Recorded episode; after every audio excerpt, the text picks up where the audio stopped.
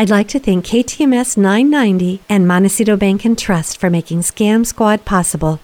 I'm Patty Teal. And I'm Deputy District Attorney Vicki Johnson. Scam Squad is up next. Sound off. One, two. Sound off. Three, four. One, two, three, four. Scam Squad. Welcome to Scam Squad. I'm Patty Teal, and Deputy District Attorney Vicki Johnson is on a very well deserved vacation, but we still have our wonderful sponsors here with us today. We have Doris Ruth, who's the fraud manager at Montecito Bank and Trust, who has her pulse on the latest scams that are happening in our area. So, welcome and thank you so much for being here, Doris. Thank you once again for inviting us. And we always love to put out the word on what's happening recently. And you really keep track of things and do such a good job warning your customers. I know you mentioned we were chatting a little bit before we got started today that you're getting warnings from your processors. Could you explain that to our listeners a little further? Yes. And what I mean by our processor, they are someone that we work with. They process our debit and our credit card transaction. So when a transaction is going through the system, it's also going through the processor and comes over to Montecito Bank and Trust. We supply certain information to them, vice versa, and then the transaction is approved or declined. So they keep a really good pulse on what is happening throughout the United States. So we're just one of their institutions that they help process the transactions for with us. So they pretty much get a notification or they see items that are happening currently. And if they see something of a bigger trend, they do go ahead and let us know so that we can keep an eye out for it and to also educate our customers. So it's like a two way street. We rely on our processor, and our processor relies on us to also send out this information to our customers. So I'm going to read off some of the information that they've provided to us and get a sense. And I'm also going to give you some of the tips and tricks to avoid being a participant and possibly being scammed that they gave us. So I'll be giving you both sides of what we've been alerted to. And you may have heard about this already from a few other scam squads that we've done or what Vicki may have mentioned in the past. As they stated, the recent health concerns that have impacted every aspect of our lives have now led consumers to increasingly turn to digital payments, which is so true. We all do more online banking. We're constantly online to look at our balance, transfer money between accounts, friends, etc. But this also enables the fraudsters to hide among the larger volume. So they're starting to take advantage, well, they aren't starting, they've been taking advantage of the pandemic and they're using fear and uncertainty to victimize the consumer.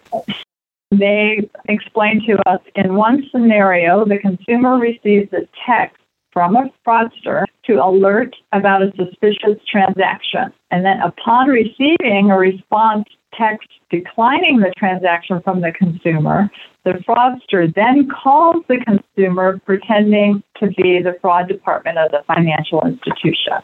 And we've talked about that quite a bit about they're trying to fish. They go ahead and use the name of Montecito Bank and Trust. They use our phone number, but it's just not actually where they're calling from.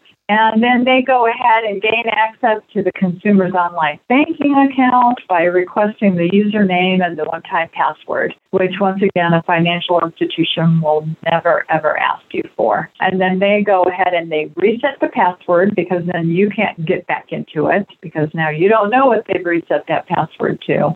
And then upon gaining access to the online account, the fraudster goes ahead and registers for a person to person payment and in Montecito Bank and Trust, we use Zelle. So they'll go ahead and open up a Zelle account, and then they'll go ahead and attempt to send the payments. So in a majority of these cases, our processor detected the fraud activity and the transactions as high risk, and then the user then used received what we call a stepped up authentication, which is like a two-way text that you would get normally, and you get like a, an authorization code. So they'll convince you to give that authorization code to them because it's been tagged as high risk. They're getting that information so they can still go ahead and gain access into your account. So in these cases, the fraudster calls to convince the consumer to authorize the stepped up authentication request so that the consumer can receive a refund. So they're even stating that, hey, if you do this, there's a refund that's coming through that should be applied to your account from a previously fraudulent transaction. In reality, the consumer is not getting a refund, but is sending the payments to the fraudster. They're just trying to convince you to do something what we go ahead and tell our customers the bank is never going to ask for your user ID and your password. And then if they are contacting you and you believe you're talking to the financial institution, just hang up and you look for your bank's phone number from going into the internet and actually looking up that phone number. So I'm just going to go ahead and give you what our processor has asked us to educate our consumers with. One, your financial institution will never call you to request information you received via text or pressure you to reset your online banking login passwords. And then two, don't trust caller ID. Caller ID may be modified to show your financial institution's name. That's been a big one recently. Don't provide your online banking login credentials, one time passwords, account number, or personal information by email or text or phone call. Using their published phone number, reach out to your financial institution to confirm that the request is legitimate.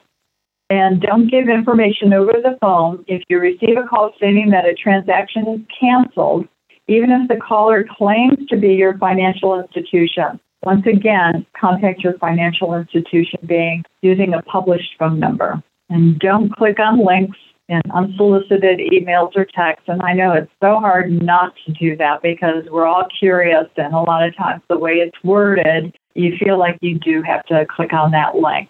Only click on links that you're expecting to get something from. Let's say a friend says, I'm going to send you an email. You know, this is really funny. Even though you know it's coming from a friend, you don't know if they've been hacked and now they're sending something on to gain more information from your side. And lastly, one of the items they gave us is don't give an unsolicited caller remote access to your computer.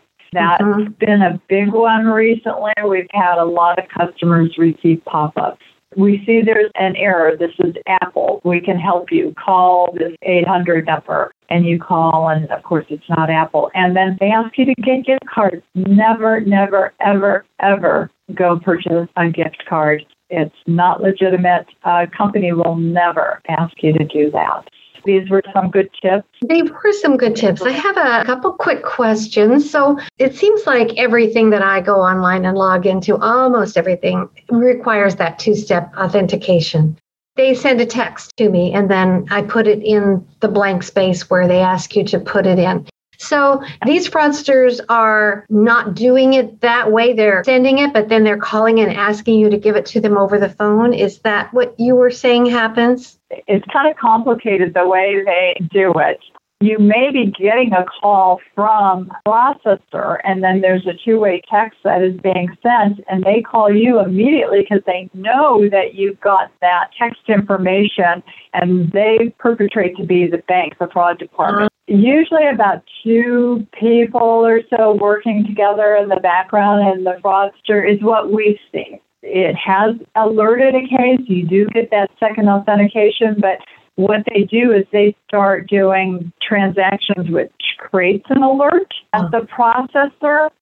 They kind of know some of the system that's going on mm-hmm. with banks and their processor and they know you're going to get a two-way text because they did those fraudulent transactions. Right. And now they're calling you to say, "Hey, this is the bank again. You know, we're mm-hmm. trying to correct your error, the fraudulent activity." And you give them the two-way text, and then they start getting into the information. They've gotten so sophisticated. That's why we appreciate very your warning so much because I could so easily see how a very bright, savvy person could fall for this, thinking this person is trying to help them. So we really appreciate your warnings and appreciate Montecito Bank and Trust for keeping us up on the latest scams. They do keep evolving. Sometimes they have a general theme, but they act like they're trying to help you and they're not. They're calling you by phone when that's not the typical way to do it. So these are really great warnings. And it always seems like they're always one step ahead, too, because that one took us a little while to figure out. It's like, how are they getting that? And that's we realized uh, there were some transactions right at the same time. And so they're right. that they did. So, Which made it seem very legit when they got in touch with the customer yeah. because they did just get the code. Right. Yeah. Oh, well, thank you so very much, Doris, and thank you to everyone at Montecito Bank and Trust for keeping us safe. We really appreciate it. Okay. Thank All righty. Bye bye now.